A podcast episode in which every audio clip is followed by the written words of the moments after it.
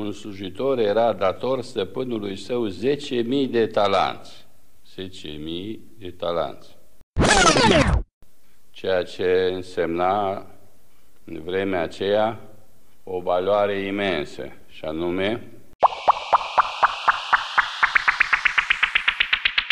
490.770 kg de aur, adică peste 490 tone de aur.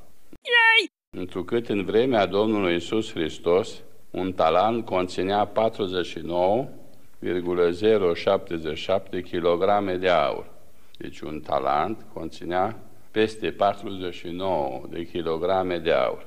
Pentru această datorie, el trebuia să fie vândut